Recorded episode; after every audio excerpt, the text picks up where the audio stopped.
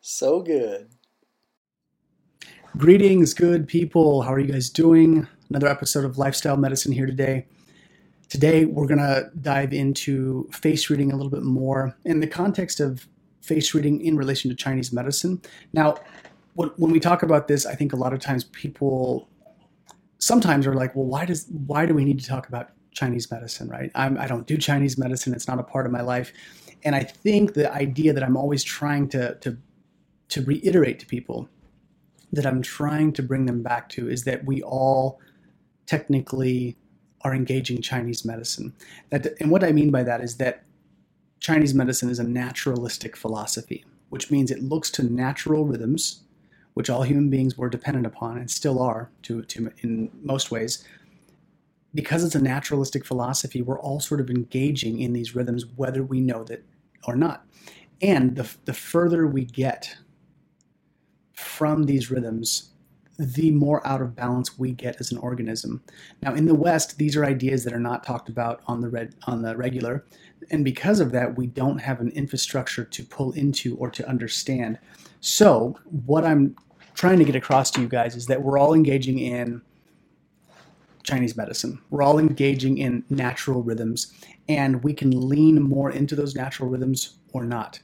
And my hope is that I'm able to make Chinese medicine a little bit more mainstream, not because, not strictly for business purposes, but because I actually think it's beneficial for people to have an infrastructure to understand natural rhythms. We don't do it as much.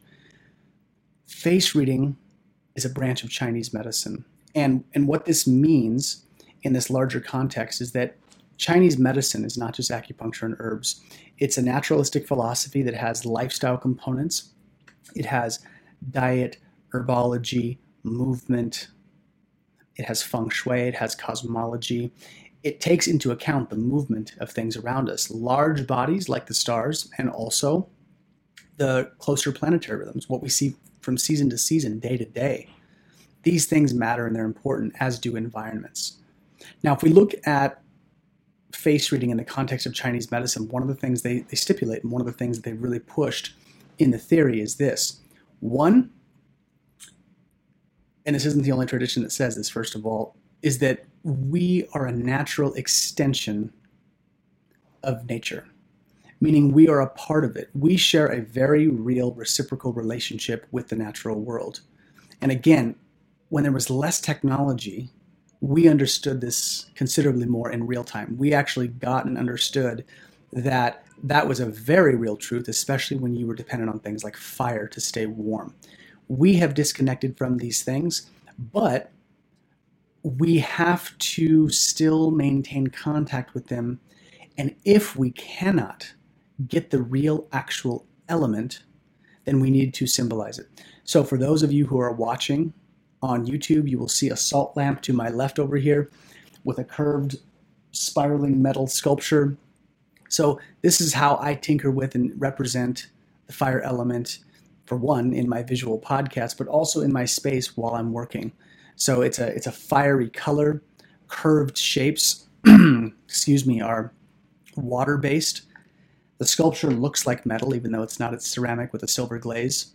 And I have purple light behind me, which is te- technically a fiery color. So, part of the way my constitution runs, I have a very watery disposition. I have a lot of wood and I have a lot of metal. I've got a mixture of all the elements, we all do, but I have some that are stronger than others. And one of the things I need is stimulation. I need fire. I need activity. I need social interaction. I need parties. I need to go out. I have to have those things because if I don't, I get very stagnant and stuck in my world. So I play with the color spectrum, I play with these shapes, and I play with the imagery that sort of activates these things in my subconscious.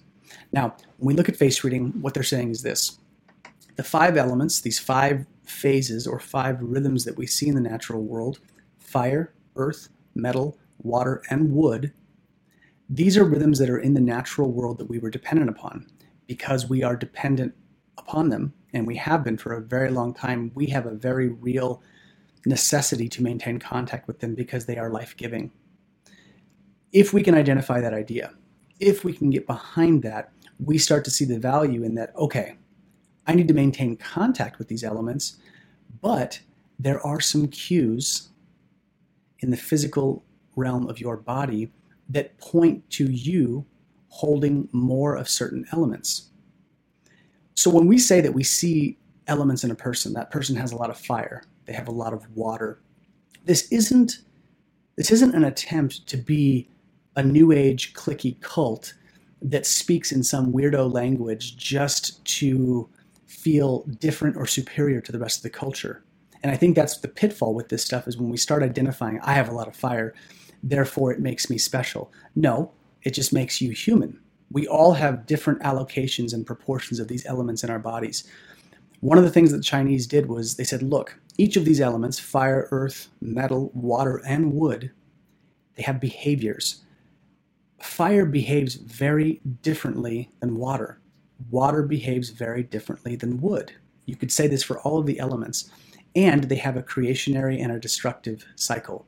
Some elements support and facilitate the other, some elements will destroy. This is true with most things in life. There's always a relationship that we have with peers in a romantic context where things will be supported by certain people and certain people will take from us. So we have to be very clear about this our friendships, our romantic relationships. And it's not about one person being right or wrong. It just comes down to a question does this person or this environment or this activity does it nourish my natural signature my natural energetic imprint in the world that I came in with. Your how your genes are expressing.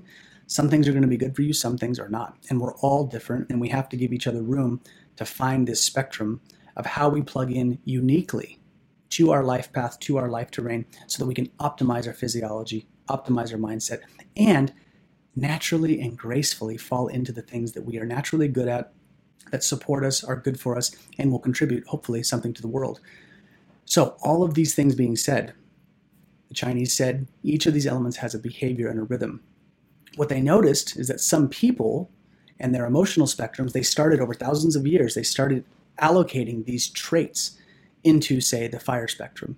People that talked very fast, people that were highly animated, that smiled, that got a lot of wrinkles, and were very quick moving in their thought and action were said to be fiery. They, were, they, they would say this person has a, pre, a predisposition towards the fire rhythms because fire is unpredictable. It's quick.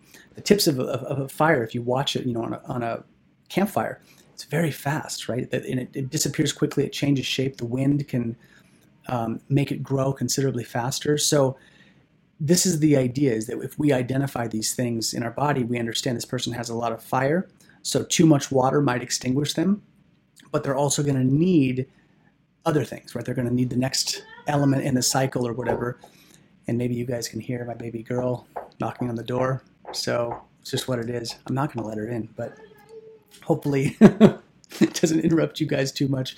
But in any case, the idea is hey, baby, I'm on a podcast, baby. I'm recording, so I can't play right now. I love you. so, anyway, the idea is each of us have these rhythms. Each of us have these this predisposition towards certain elements. So what the Chinese started to notice was, okay, this person through their behaviors, they have a lot of an element, or a lot of two elements, or maybe three, and maybe less so of other elements. What they started to notice was, hey, the fiery people consistently seem to have these type of facial features. These people that are very wood-like and have a lot of wood rhythms also have these facial features. And again, Chinese were very pragmatic in their approach, very observatory in their timelines. They would just say from generation to generation, take note and observation, and the next generation would look at the notes and say, hey, they were saying this, maybe we should just see if that rhythm holds true in this generation. And then when it would, they would document it and start to feed that theory, start to feed that idea. The ones that didn't probably fell off by the wayside. So there's something about very real trial and error to the method of Chinese medicine and to all these older traditions because there was no technology to store it. We didn't have computers, we didn't have data, we didn't have all these things to put, you know, nanotechnology chips into computers and store the information. We didn't have that. All we had was oral tradition, you know, writing tools, and they would just go back and forth doing this. So I think the thing to keep in mind with all of this stuff, with all of Chinese medicine is that remember that the, method is like that trial and error and observation. And don't see theory, the stuff that I'm sharing, don't see this as the end all be all absolute thing. I, I don't think you guys see it that way. I really don't. I think it's far out there enough that people are like, oh, hold up. I'm going to take this with a grain of salt to begin with. But think of it like that. Just all the theory is saying is that for thousands of years, we noticed some consistency. We noticed some consistencies and patterns that we documented that were often accurate. That's what it's saying. So, Chinese medicine at its core should not be taken as immovable dogma or divine order that cannot budge and cannot move. It's observations of what consistently was observed. And if you can keep that mindset, that keeps the evolution of Chinese medicine or of anything that you're doing in life organic and free flowing. And it's adaptable then. And that's what we're looking at now. Chinese medicine is going to look different now. There are some truths probably that are still true for the human organism, but how we adapt and use the medicine is going to be different in modern times because the stressors are completely different and the speed at which we are growing technologically is very different. So, all of this stuff, okay, is just sort of priming you guys to understand that face reading is an extension of this. And when we look at people's facial features, this is what primes us to understand that when we look at a face, we can see elemental proclivities. We can see rhythms that a person is going to carry. Are they totally static and immovable? Absolutely not. That's not life. It never is. And that's where the, the danger comes in from all of this stuff. When people get into psychic readings and tarot and all of this stuff, or, or, astrology, or anything that is of what you would call divination to a degree, where people are trying to look and potentially see ahead a little bit. And, and like, how do we cut the corners? How do we maybe not get into as much trouble as we have in the past. That's what this stuff is about. So think of it as a tool, not as an absolute magic that doesn't move. It's an art and science that has been blended, but it needs to be adaptable. So when we look at people's faces, we start to see these rhythms. We start to say, haha, okay, pattern says the patterning rhythms that we've seen means that this person is probably, not definitively, but probably predisposed to these things. And with that, there are some lifestyle rhythms that you can take that are probably going to be good for you. So this is why I'm always trying to I'm trying to explain this stuff so that people have a buy-in factor to understand and embrace the idea of face reading. It's not it's not psychic fortune telling. That's not what it is. It's a systematic approach to look at patterns that are, have been consistently true, some cool parallels that they've seen over many generations, and how do we use that now? So, one of the things I like to invite you into if you're thinking about taking up a session with me or working with me is using face reading and understanding a few basic ideas. One I already mentioned, which is the five elements are in nature, and therefore the five elements show up in people. And what this establishes is that we have a reciprocal relationship with the world around us. We should pay attention to it because they feed one another. If we can touch these elements, they're good for us. The next one, in addition to that, is that face reading, okay, at its at its simplest terms has this idea behind it. Form and function relate. Form and function matter. Now, all of us can, can do this in, in the most organic sense if we think about the animal kingdom. And this is one of the key points, I think, for the buy in factor to embrace face reading to a degree. We can all agree that animals are built very differently. Organisms across the animal kingdom and insect kingdom are built completely different and they can do just this plethora of diverse function, what we call biodiversity. The shape of a tiger, the shape of a monkey, the shape of a rat, fish, dolphins, whales, skunks, giraffes, elephants, you name it, dogs. They're all built very different. And their form definitely points to things they do in the natural world. It's, I mean, it's it's very basic if you think of it like that. The, the shape of an animal is usually going to point to something that they do. That's not a radical idea. It's very common sense if you open yourself to this idea. So the same thing is true for human beings.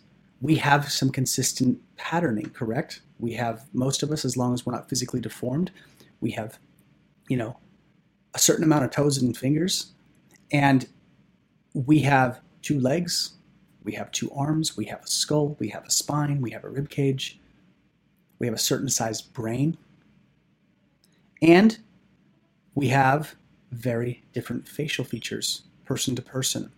And so, one of the other ideas that they look at and they use in Chinese medicine, given that everything is holographic and everything, a small piece piece of anything is going to represent a larger piece of the whole.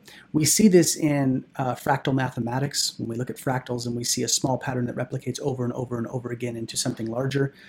We see this in a lot of different ways, but one of the each in Chinese medicine there are like five primary microsystems, which is one is the face. You can you can kind of assess the entirety of a person because all of the organ function and everything shows up on the face. You can do it in the hands. So there's a whole you know lineage and and course of study in palmistry. In the West, not so much palmistry per se, but and I, I wish I could remember the term for this, but some of you may know the study of the analysis of handwriting. FBI profilers do that. They look at the handwriting style of, say, serial killers and try to find commonalities. It's doing the same thing, and no one bats an eye at that. But if, if you start looking at faces or saying, you know, another area of the body or a different avenue, you apply that to a different area, people just dismiss it as New Age bullshit. And that's really unfortunate. So try not to think of it like that. Think that if the FBI is profiling through handwriting, maybe thousands of years the Chinese were looking at what, what else on the body can we profile? Maybe not just handwriting. So the face is one microsystem. The ears, which is if any of you have had acupuncture, you've had auricular, what they call ear acupuncture, because every organ system can be found on the ear as well. The hands and the feet, which is the basis of reflexology. So if you've seen a reflexology chart, you'll see all the various organ correspondences on the foot. This part relates to the kidneys, this part relates to digestion. And how did that happen? Thousands of years of just pushing buttons, pushing spots on the feet. So, you know, Bob, does your, you know, does your stomach hurt? Yeah. Well, if I press on this part of your foot, do you feel some relief? Yeah, it gets about 10% better. Wonderful. Write that down. Maybe there's more to it. Fast forward 5,000 years and you've got some sizable data. So, the face is a microsystem. It's one of the areas where we can see a lot of the body function. And I've said this before in other talks, and if I'm repetitive, I apologize, but it's good to hear these things again. Western medicine will acknowledge that if you have jaundice, your skin and your face turn yellow. Something is happening in the coloring of your face and is pointing very specifically to an organ imbalance. People who have had dialysis and when kidney function is just being severely taxed, they get dark under the eyes. When people get, um, when they don't get enough sleep, we get dark under the eyes. Color changes in the face means something. If someone is beet red through the cheeks, Often this is a sign of rosacea, which can be a, a, you know a vasculature problem, or high blood pressure, which can be a liver or heart problem. So it's not that far fetched to start looking at the face and paying to these paying attention to these sensitivities and these these nuances and trying to make sense of it. So this was always fascinating to me in, in the context of Chinese medicine because I thought, what a powerful tool. And moreover, everybody face reads. Everybody. We all do it all the time. I have an ongoing exercise in my face reading classes when I teach. I put up six pictures and I, I have three men, three women, and I ask various different questions about each one. And I, I put up and I say, okay, if you were to guess which of these is the fighter, who do you think it'd be? Without question, everybody always defaults to the same guy out of that lineup of six. And I said, why? And the invariable answer everyone says is, well, he looks tough. What makes him look tough? Well, he's got a really square jaw. He's got sort of a what looks like a, a maybe a, a perma grimace on his face. He's permanently sort of grimacing. They've got a few other things. They say, but he just looks tough. Something about it, something about the facial features reads as tough and resilient. So no one can make sense of it, but we all do this. Some of us have met someone say that person just looks sweet. They look nice that person looks friendly. That person looks pissed off. That person looks tough. I wouldn't want to pick a fight with him. We've all said these various things. Before I was into face reading, before I was a quote unquote face reader, I was in Santa Cruz and I was I was um, applying for um, a house. So I was basically going, and I I went up to the house. It was in Aptos, California, which is just south of Santa Cruz a little bit. I walked up And the woman opened the door, and she was a, um, an older lady, and she had grandkids running around and stuff. And I was going to take the back unit. And she opened the door, and the first thing she said, she said, What a great face. I like your face. I trust you just because of your face. And we all laughed. My mom was with me. It was hilarious. And we all kind of laughed. And sure enough, I ended up living there. And she told me later, you know, a year after living there, she said, There's something about your face. I just trusted it. Now, I'm not saying I have a magical face. What I'm saying is that type of thing we all do. She just happened to, to lean into it and, and really trusted it. And the relationship was very easy and natural. And as a side note, when I asked, she's like, okay, I think you guys should, you should take it. I said, well, do you want a first and last month's rent? No. Do you want me to sign a, you know, a lease of any kind, month to month, year lease? No. I said, do you want a background check? Like, you want to see my credit? Anything? No. And I said, well, well, like, what do you want me to do? She's like, I just want you to, I just want you to pay. And I said, well, I can do that. And she goes, I know. I did. She's like, I trust you. For some reason, I trust you. And it was just all about her reading my face and trusting it, which was really cool. It's never happened again, by the way, but it was an awesome one time thing. The point is, we all face read. Don't delude yourselves. Don't sell yourselves short in saying that you don't face read. Entrepreneurs do it, business owners do it, cops do it, children do it, Every person from every walk of life is face reading in some capacity, but we're not fully conscious of it usually. It's mostly instinctual, and it's also informing our decisions. Okay, how many of you? I always say, if you had to, you know, um, if you had to leave your child with somebody in an emergency situation, like it was a life or death situation, and you got to pick, like, okay, who am I gonna who am I gonna leave my kid with? chances are you're going to be uh, heavily going off of what that person looks like, especially in the face. What do I feel from their eyes? Do they make good eye contact? Do they have features that intuitively feel nurturing and safe? We're probably not going to pick the hardened, weathered, squinty-eyed guy, you know, that, that, that makes, you know, evasive eye contact. We're probably going to pick someone who looks sweet, nice, and friendly and nurturing. And well, you could say, well, I don't know how to do that, and that's just all bullshit. Maybe, but if it came down to it, I'm pretty sure your instincts would kick in and you would be picking someone that's on the spectrum of, you know, friendly, friendly and nice. And to say that we don't know how to do that is problematic. So there's a couple key points here. I'm trying to give you guys an overview on why face reading matters, a way to look at it so that you can embrace it, you can understand it, and really think about the deeper layers of why this is important in your life. Now, when people work with me, one of the things I do is I say face reading is the portal of entry to work with me. And what I mean is this if people come to me and they're like, Gray, I don't fully know what you do, which is partially my fault because maybe I'm not explaining it well. And two, if they don't know but they want to learn more, I say, look, the place we need to start is face reading. Let me look at your face. Let me look at thousands of years of patterning of patterning and organic facial recognition. Let me look at your face. Let me take some notes and let me let me see if there is some common threads that are accurate for you. This is kind of what the theory says. You tell me. Does that fit? And if it does, great. And if it doesn't, great. I learned something new, and it's it proves that the system is in, is not infallible. Right? It's not about being perfect or right all the time and predicting the future. It's about saying, okay, well, usually this is the case, but is that true for you? No. All right, good. That means there's some fluctuation to the system, as it should be. That's life in general. So if we can get to this place though, and we can and we can people can embrace that, that's that's why it's important for me to to work with their face first. I said, look, let me look at your face. Let me see what the rhythms I can identify. And from there, as I probe a little bit and we get into that, and usually they're pretty accurate. You know, usually that the mark is above 70%, I would say, in terms of these these patterns. Once we get there, then we can build out the wheelhouse for for your lifestyle guidance. Okay, I don't. I don't. People, you know, people have described me. They're like, "Oh, Gray's a life coach." I'm definitely not a life coach. I'm not there to pep talk you on the side and to like get you inspired and fired up. And I'm not. I'm not. You know, a coach is is really encouraging you on the sidelines and sort of cheering you on. That's not what I do at all. So, um, I mean, you could argue that it's semantics, but what I do is lifestyle guidance. It's sort of like a like a friend walking up the mountain with you and describing, you know, like the different paths you can take and seeing which, you know, and by looking at your face, which paths might be a little more optimal for you. So it's guidance for sure, you know, mentorship, you know, at best, but definitely not coaching. I can't I can't put myself into that category. And the, the, the idea is this, you guys.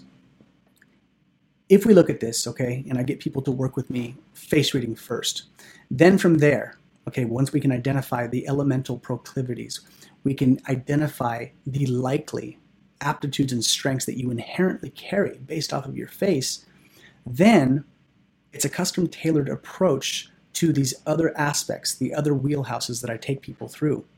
So when I when I look at people's faces and I do a face reading, there's the services might stop right there. And that's fine. Some people are like, I just want the face reading, I just want to hear about myself. But if they decide to work with me in a in a deeper capacity, that's at least that's the part I, I really enjoy because it's like, okay, now we've looked at your face and I've given you an overview. But what does that mean in relation to, say, eating? What does that mean in relation to seasonal rhythms for you? What does that mean in terms of when are you strongest or weakest during the course of a year? What does that mean in terms of styles of movement? How much movement you need? What does that mean about the shaping of your external environment? What does that mean about the geography you live in? Maybe you need to live closer to creeks and to smaller bodies of water. Maybe you're more of an ocean person. Maybe you're a mountain person. Maybe you're a dense wooded forest person. Maybe you like to live in the desert, like Sedona or somewhere like that. So we start looking at these things feng shui, the external environment around you, the movement that you engage in, the food you eat, and the style of meditation or the style of mindfulness that's going to be most optimal for you. And that's why face reading is so pivotal because it gives you an orientation as you as the centerpiece, very specifically. Let me look at your face and everything, all those other wheelhouses, all those other pillars are going to be predicated on what your face looks like. Straight up. That's that's about as cut and dry as you can get with how I approach, you know, my I don't want to say my version of Chinese medicine, but the way I plug into Chinese medicine is just like this. And it's one way to do it. Chinese medicine, if you're an acupuncturist and that's your primary branch of the medicine that you are engaging upon, they take pulses. They listen to both sides, and by putting their three fingers right above or right near the the wrist crease right here, for the people watching on YouTube, both sides, and from there they listen to various organ systems, the, the quality and the tensile strength and the the impact of the um, of the pulse strength. They can re- they can deduce a lot of different things from that. Looking at your tongue, the shape, if there's teeth marks, if it's puffy, if it's red, if it has a thick white coat, all of these things point to organ system rhythms. So, whatever branch of Chinese medicine that a, that a practitioner is in, whatever their spectrum is, they're going to have tools of assessment. So, for me, my specialty, what I gravitate towards, is what they call yang sheng. Yang sheng means life nourishment. So, when I when you go to Chinese medicine school primarily, like like a, a lot like a Western doctor, because a lot of mainstream acupuncture schools have been kind of westernized in the way they teach it, which is the treatment of pathology and disharmony. It's how do you treat the sickness? How do you turn the symptoms off? And I feel like if you're a good Chinese medicine practitioner, you're, you're definitely trying to get to the root to resolve it and not just trimming the branches. You're trying to go down into the root system and finding out where the ailment is. That's the goal, but sometimes that gets lost. Sometimes it just gets into very cookbook Chinese medicine where you're using a point prescription from a book to turn symptoms off. That's great sometimes, but again, you know, to each his own. I'm not here to, to judge or anything. Point prescriptions definitely work if you're if you're a person who uses them. The point is, we're all going to have these patterns and tools of diagnostics. I do Yang Sheng, and what that means is life nourishment, as opposed to me focusing on the treatment of pathology or disease. I give the tools via face reading. I give people the tools to say, okay, here's what you're naturally good at. And the more you nourish these things and the more you lean into these things, the easier life is going to get for you because we are supposed to engage that which we are. We have natural strengths, we have natural aptitudes. Everybody has them. People get hung up on this idea that if they're not an amazing artist, or they're not an amazing dancer, or they're not the best athlete, that they don't have talents. We all have talents. And some of the talents take all shapes and sizes. People sometimes are gifted with physical touch. They might have amazing hands when they when they when they work on someone if they're a body worker. Some people might be highly articulate. Some people might be highly persuasive in, in, in specific contexts or settings. All of these things go to talent. I have never met a talentless person in my life that I've, that I've spent any time with proximity. You can't tell really from you know a, a short interaction, but if people that I've met and I've spent time with, everybody has aptitudes and strengths. And the idea through face reading is that you can identify these things, nourish those things, and as you nourish them, the natural signature in which you are gets easier. So imagine if, you know, as, as, a, as a metaphor, as like a little thought experiment, think of a, a like a, a gibbon, you know, a gibbon monkey was living. Actually, I forget. Are gibbons are they part of the greater ape family? Maybe someone can answer that for me. I think they're monkeys. But if, if a gibbon was living with a tribe of tigers and, and you know the tiger cubs and the monkey had grown up so they weren't you know the tiger wasn't trying to kill the monkey and that monkey was trying to mirror or was trying to live the way the tigers do, trying to bring down big game with its little skinny body and, and, flimsy arms. Think about the eternal struggle that monkey would go through, and it would likely get injured or killed in the animal kingdom. So, if we think of ourselves like that, we have to align with our, first of all, like-minded people, what I call my, you know, my kinfolk, even though they're not blood related, but people that are that are kindred, that are like-minded. You have to align with that in your social circles, and then you've also got to align with the natural aptitudes that you carry. And if you don't know what they are, I can help you find them. And we all have to find them. That's, you know, I think life has a very real impact on us, and, and life can be traumatizing and just demoralizing as all hell. And that's true for everybody. It's, it can be incredibly demoralizing. But trauma and this is not an original saying, I've heard this many times, you know, trauma is not your fault, but healing and resolving that is your responsibility if you want to be a stable person in society and in your life and for your family and for your kids. You've got to take steps forward. You, you cannot spend time, of, of course, you can, but I wouldn't encourage you to spend time feeling sorry for yourself or how you've been wronged or, or, or any of those things. It's terrible, it's sad, really shitty things happen to very good people. And you got to feel that pain. You got to be with it, feel the rage, feel the anger, and then from there, move forward. Healing is your responsibility. And so for me in my life, part of my aptitudes is I, I converse relatively well with people. I usually have a pretty good eye for supporting people in some way and sometimes that's bitten me in the ass. Sometimes people don't want solutions, and um, you know that's a lesson I'm learning. like definitely as I get older, that you just have to shut the fuck up sometimes and just listen to people. And um, I think I'm a pretty good listener. But the point of all this is is that I've realized that these are some of my strengths, and I'm visual. I'm a visual artist, which means I'm very, very drawn to visual acuity. I like beautiful environments. I like beautiful artwork. Things of beauty move me and I always have, and it gets me fired up and it gets me very creative and it gets me thinking. So as a result, in the spectrum of Chinese medicine, I sort of aligned with the visual acuity aspect of Chinese medicine. Feng shui, environments, beautiful spaces, how does that affect our psychology? Looking at faces, all, right, all of these things are very much visually oriented.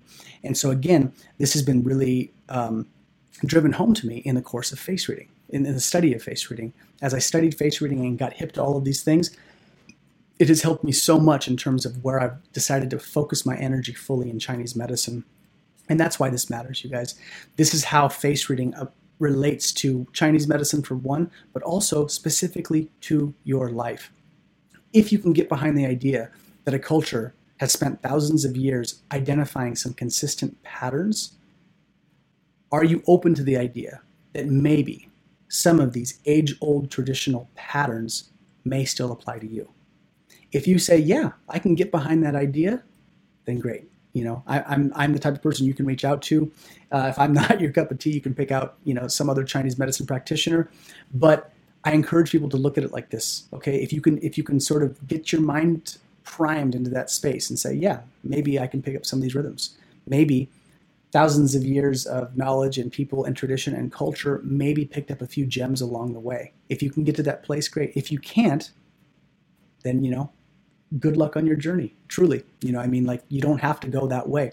People live very good lives without ever touching this information, and I honestly, truly believe not everyone is supposed to go this route. Not everyone is supposed to look into the deeper layers and try to feel the subtleties and the nuances of life. They really aren't. Some people are meant to just bulldoze and go through. And that's what they were, you know, designed to do. I just am not one of them. so so I, I try to facilitate and open the doorway for people to um, to look at the nuances, look at the sensitivities in life. They do allude to something, and if that speaks to you, I'm definitely your guy to work with. So I hope this finds you guys well. If you guys want, um, if you want a face reading from me, you can visit my website at omnihealthandlifestyle.com, and it's a 75 minute consultation. You end up leaving, or what you get at the end of the session is a is a visual PDF file that I lay out talking about um, your facial features, what it means for you, sort of a recap of what we talked about. So you sort of have a template um, from there to move forward. And if you guys are so stoked and primed after the face reading, that's where the lifestyle guidance comes in, where I work with people for, for months at a time. Um, sometimes longer, depending on the person, how, how deep they want to go. But that's sort of the approach. So if you guys want to reach out to me, please do. You can ask questions uh, on YouTube, you know, post them on Facebook, pretty much anywhere you would like to, to find um, you know, if you want to get a hold of me and find answers regarding this stuff, any of those are fine.